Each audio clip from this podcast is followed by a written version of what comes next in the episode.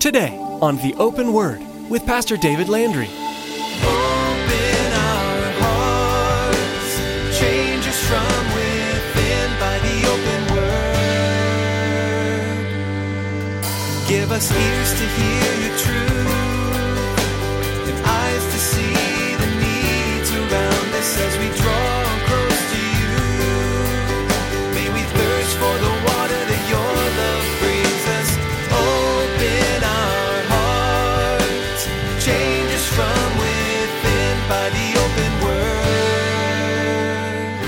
Then I shall know, just as also I am known. Well, I've got a Bible. In fact, I've got many Bibles. I've got various translations of Bibles. I know this is going to bust your bubble on for some of you, but there's a whole lot of things I still don't know. You know, I, I just don't know them. But there will come that time when I will know. When I will know. But it's not just because I have a full Bible. No, it's when we face to face. That's when it'll be complete. In today's message, Pastor David teaches about the use of tongues as a gift of the Holy Spirit. Hearing someone speak in tongues is common for some, but not others. But we shouldn't allow our level of comfort to determine what is or is not a gift from God. Just as we trust God to provide for our needs, we also must yield control to God's choice of gifts bestowed upon each person. When it comes to spiritual gifts, we should pray that we'll have discernment and that God will be glorified. Now, here's Pastor David with part three of today's message entitled Discerning and Tongues.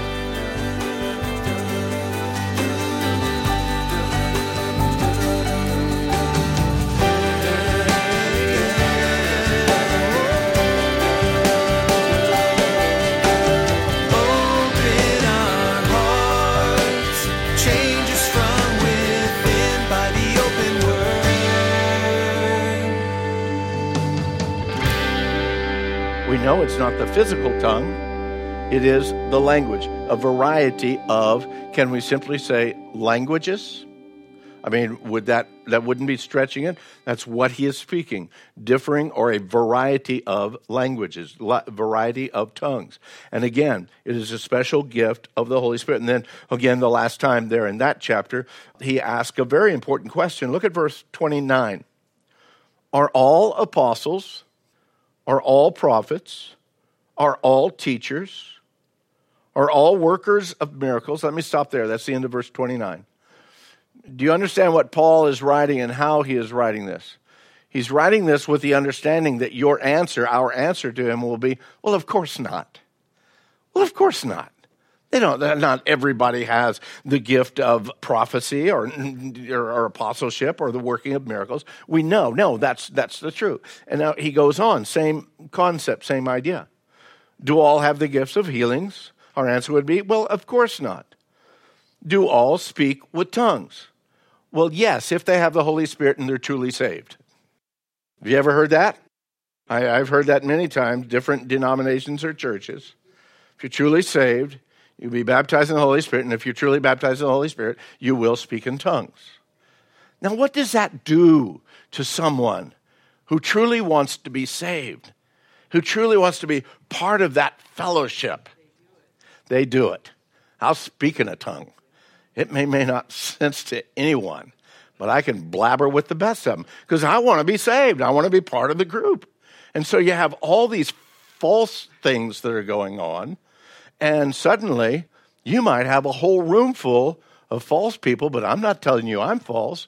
You're not telling me you're false. You're not telling me you're false. But this poor one over here, she's wondering, well, everybody else is doing it, so I've got to do it. Where's the reality of it? I've been in churches, went to them for a while. You got to understand my background. It's strange. Went to churches. I, I, forget who I was telling just the other day about this. You went, went to the church. You had to have one of two things, or you had to have two things primarily with you. You needed a Bible and a tambourine. Okay, and if you had to leave one at home, leave the Bible at home because they're not going to use it that much anyway. Okay, but I mean the worship time. I mean it was lively. I mean, really, really lively. And then in the middle of the service, sometime, you know, hey, let's just all praise God in our heavenly language. And you felt like an absolute doof if you didn't have a heavenly language because everybody around you was. And so what do you do? She wrote a Honda, she wrote a Honda, she wrote a Honda.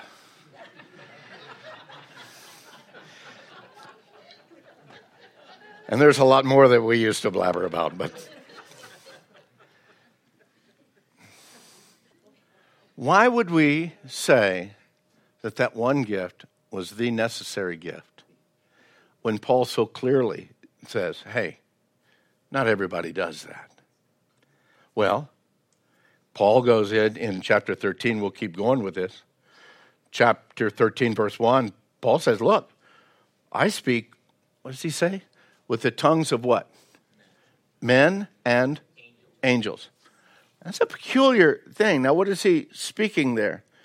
Does that mean that he is he speaks foreign languages as well as some unknown tongue that no one can no no earthly person can interpret? Well, Daniel, I believe Ezekiel and, and Paul, all three of them, at one point in time in their life, they were brought up into the heavenlies, they, they observe things, literally unutterable things. And some say, well, that's kind of what that tongues of angels is. It's, it's a language of angels that, that we just don't know. We, we don't interpret. I mean, let's face it, what is the language of God? We don't know, do we? Uh-uh.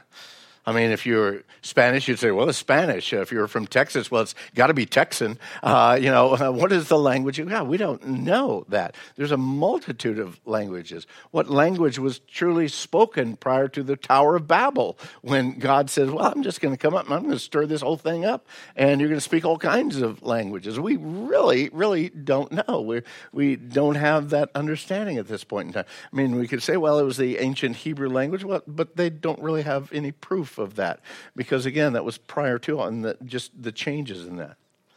What is this tongue of men and angels? We're going to get into that a little bit later, actually, in chapter 14, when Paul speaks there in chapter 14 about praying, um, both with knowledge as well as praying in tongues, that kind of understanding.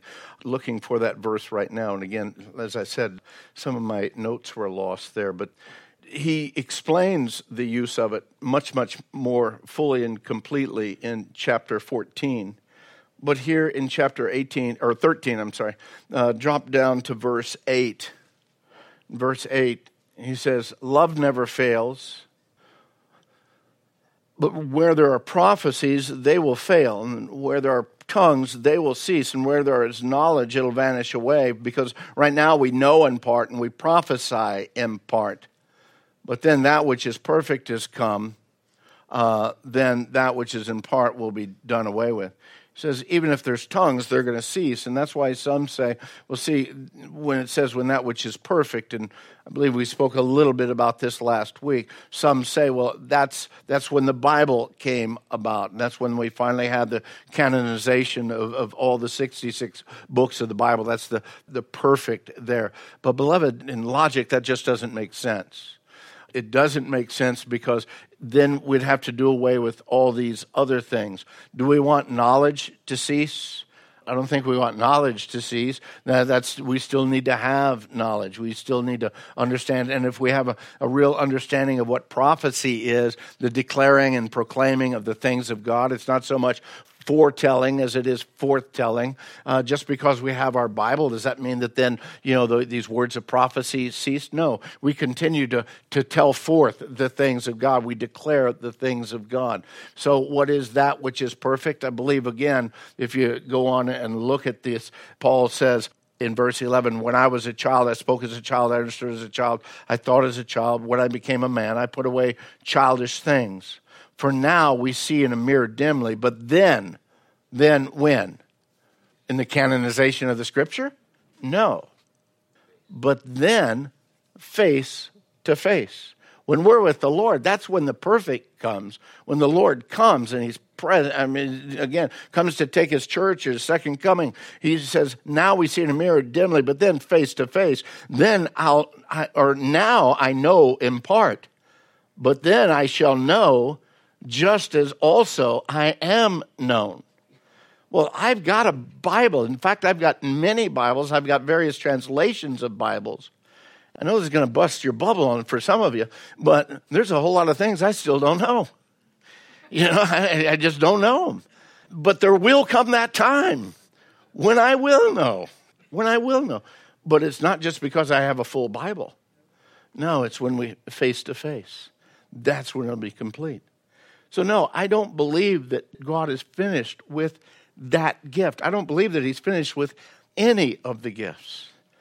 I believe that Satan has, has very sharply, very deceitfully, and with great conniving, has come in in a way to use these gifts, to imitate these gifts, to draw them away from the truth. And what it does, it draws a division within the body of Christ.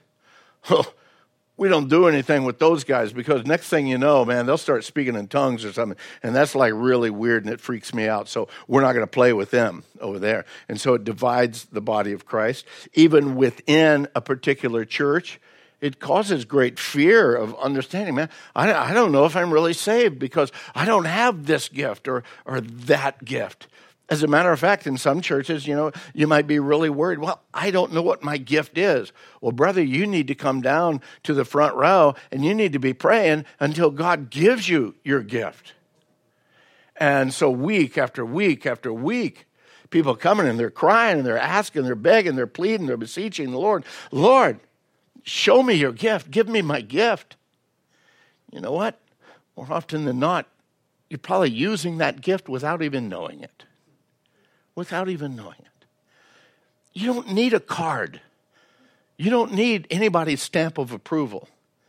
What you need to be is a man or a woman or a young person who is walking purposefully with an intent to serve the Lord and to honor the Lord in your life and saying, Lord, use me you know, I don't have a great education. You know, I'm not skilled speaking in front of people. You know, I get all tongue tied. You know, I, I'm stumbling in this area and that. Pretty soon we sound like Moses, don't we? Lord, you, know, you can't use me, Lord. You can't use. Now, Lord, just use me. Just use me. You might be surprised how God might use you in various areas. To touch on the gift of tongues, just one more little time, because we're going to spend more time of it on it when we get into chapter 14. I'm going to throw out a possibility here for you to be considering, praying about, maybe reading up on, looking at. I'm going to tell you right now, I'm not the last word on this, okay? There's, there's a lot of good and godly men who have a variety of understandings on this. I can give you what I feel and what I feel is honest to the word when I look at what Paul says in the book of First Corinthians and when I look at what's happened with the church in the book of Acts, when we lay those things alongside of each other, I start realizing that the gift of tongues is, yes, it's a personal gift. It's a gift, it's the only gift, by the way, and we didn't get into this yet. We'll get into it as we get into 14. It is the one gift that, who does it edify? Church? Who does it edify? Myself, myself. It is the one gift that says, I'm giving you this gift to build you up. And what does all the rest of the gifts do? It's for the church. Okay? So I believe that it's a very personal gift. I don't believe that everyone has it. Otherwise, Paul wouldn't have said what he said at the end of 12. And again, even in chapter 14, he says, uh, he who speaks to God does not speak to men, but to God, for no one understands him. However, in the Spirit, he speaks mysteries. No one understands him. He speaks mysteries. How could no one understand him? There's got to be somebody that understands Italian in here someplace. There's got to be somebody that understands, you know, French or whatever I'm speaking. Perhaps there is. I believe that there is a tongue that is an understandable language, a known language. But I believe also that in our private, quiet times, that some have been gifted with a what they call, um, you know, they call it a prayer language. That's not a biblical term, but it comes from the context of what Paul speaks in chapter 14 that I can pray and God knows my spirit is communing with the Holy Spirit. And so, again, nothing to be afraid of, nothing to be fearful of. Paul very clearly, and again, I don't want to go into long, long detail with it here, but Paul is very clear about the fact that if it's used within a congregational setting, what has to happen? An interpreter. And how many can speak in a tongue at one time?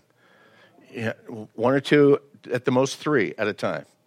You know, uh, there's got to be an interpreter. There's got to be an interpreter. And if there's not an interpreter, Paul is very solid there. He says, hush, don't worry about it. Just don't worry about it. So, say you come to Calvary Chapel and on a Sunday night, we, we've got a prayer time here and we've been praising the Lord and we're sitting around in a semicircle and suddenly in the quietness in between the prayer and, and the worship, somebody starts speaking. Man, that doesn't sound like Spanish to me. Doesn't, doesn't, uh, I don't know what he's saying. Could it be that possibly somebody is just praising the Lord in an unknown tongue? Yeah. It's weird if you've never been there because you're kind of wondering what's going on here. But whether it be Robert or myself or Alan or one of the elders or whoever the leadership might be that's in that time, if, if that takes place in, in a way that, again, there, there's a focus on that, then the simplicity of the question is, is is there anyone in here that has a gift of interpretation? And we can wait. Now, sometimes God might give the individual who prayed it the gift of interpretation. As a matter of fact, Paul says if you have that, man, pray for interpretation too. But again, I don't believe in the context of what we read in the book of, of Acts as well as First Corinthians that it is a word of prophecy. I believe that God can give someone the gift of a word of prophecy, but it's two separate things. Every place I see for this, I believe that again it is a praising and honoring God. That's why it's a personal gift so that in my quiet time, in my prayer closet, I can just, man, I can be overwhelmed, you know, with the, with the things of the world, with the stuff that's just on me. And I can just release to the Lord. And He might allow me, He might gift me, again, that praying in tongues, something I don't understand, but I just give it to the Lord. Why? Because the Lord gave it and the Lord's receiving it and it's glorifying Him and it, again, edifies Him. I can tell you my experience real quick.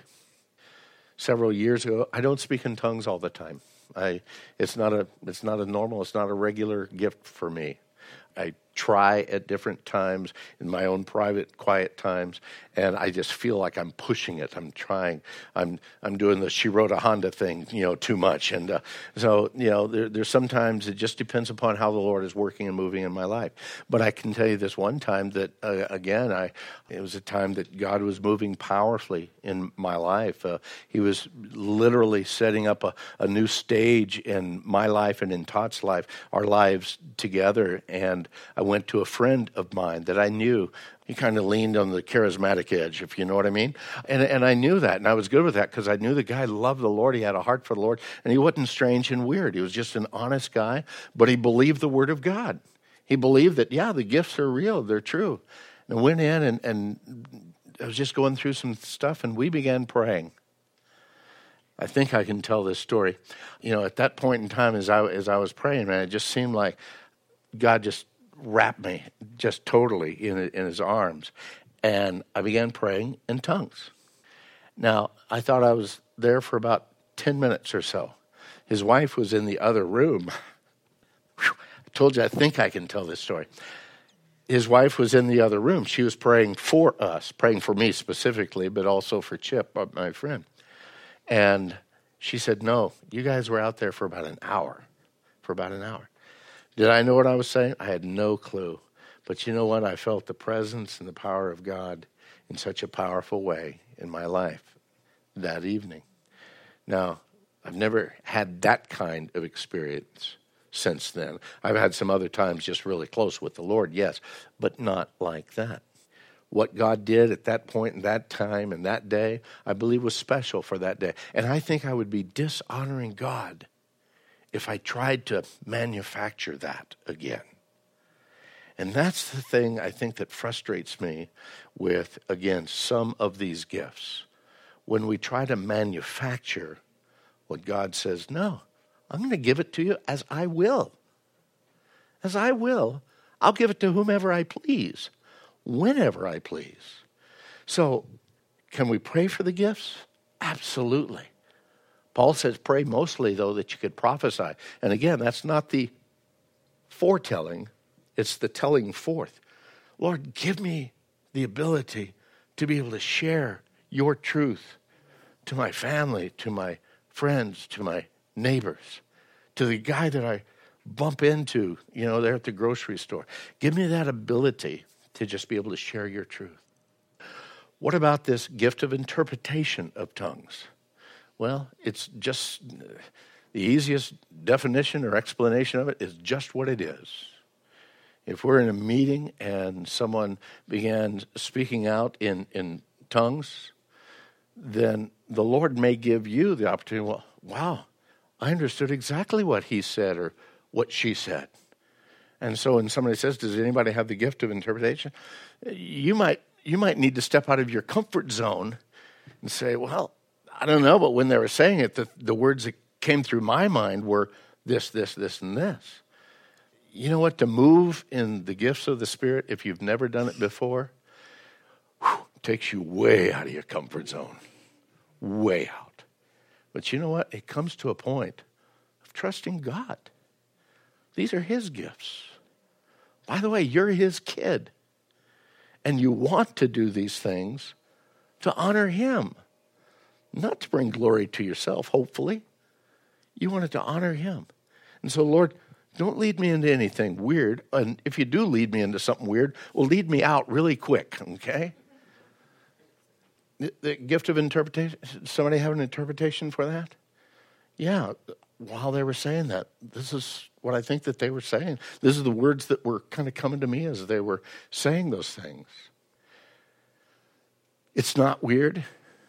It's different for many, if not most, unless you were raised up in a charismatic or a Pentecostal church. If you were raised up in a uh, like a Lutheran or Presbyterian or in some Baptist churches, God help you. Um, no. it, it'll be totally be totally off the plate. You just say, "Whoa, we didn't even talk about that stuff. We didn't even go to those chapters." That's kind of like it's kind of like the Jews that don't don't go to Isaiah chapter 53 or 52 and fifty three. They they just say, "No, we, we don't even want to touch those." Touch them, pray about it, read it, and don't be afraid of it. They're gifts that the Lord has given to the church and to individuals. He says, coming back to 1 Corinthians chapter 12, and we'll finish up with this verse. Again, verse 11, the end of the, the other side of the bookmark here. He says, But one and the same Spirit works all these things, distributing to each one individually as he wills. So we don't be afraid of it. We don't want to do the wrong thing. We don't want to do a manufactured thing. We don't want to do a false thing at any point in time. But neither do I want to miss what God says. Hey, you know what? I've given these to the church in order to bless you for the edification of all, for the profit of all. Amen. Open our hearts, change us from within by the open word.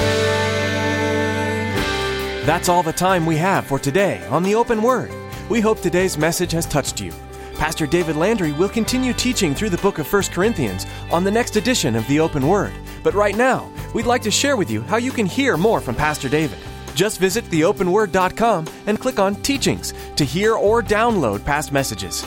You can also get in contact with us with any questions you might have, or let us know how we can be praying for you on your faith journey. You can also connect with us on Facebook. We are thankful you've listened to today's message, but want to make sure that this isn't your only source of spiritual nurturing. We encourage you to find a church family who will help you grow in your walk with God. If you're in the Casa Grande area, we'd love to have you join us here at Calvary Chapel Casa Grande. Here's Pastor David with more information. Hey, thanks, Chris. I'd like to personally invite you to join us here at Calvary Chapel Casa Grande for a time of worship and fellowship and studying the Bible. We meet every Sunday at 9 o'clock and 11 o'clock in the morning and on Wednesday and Saturday evenings at 6.30 p.m. You can find our address and directions by visiting theopenword.com and following the links to our church page. I look forward to meeting you in person and sharing this journey of faith with you. Thanks, Pastor David. That's all the time we have for today. Be sure to tune in next time for another edition of The Open Word.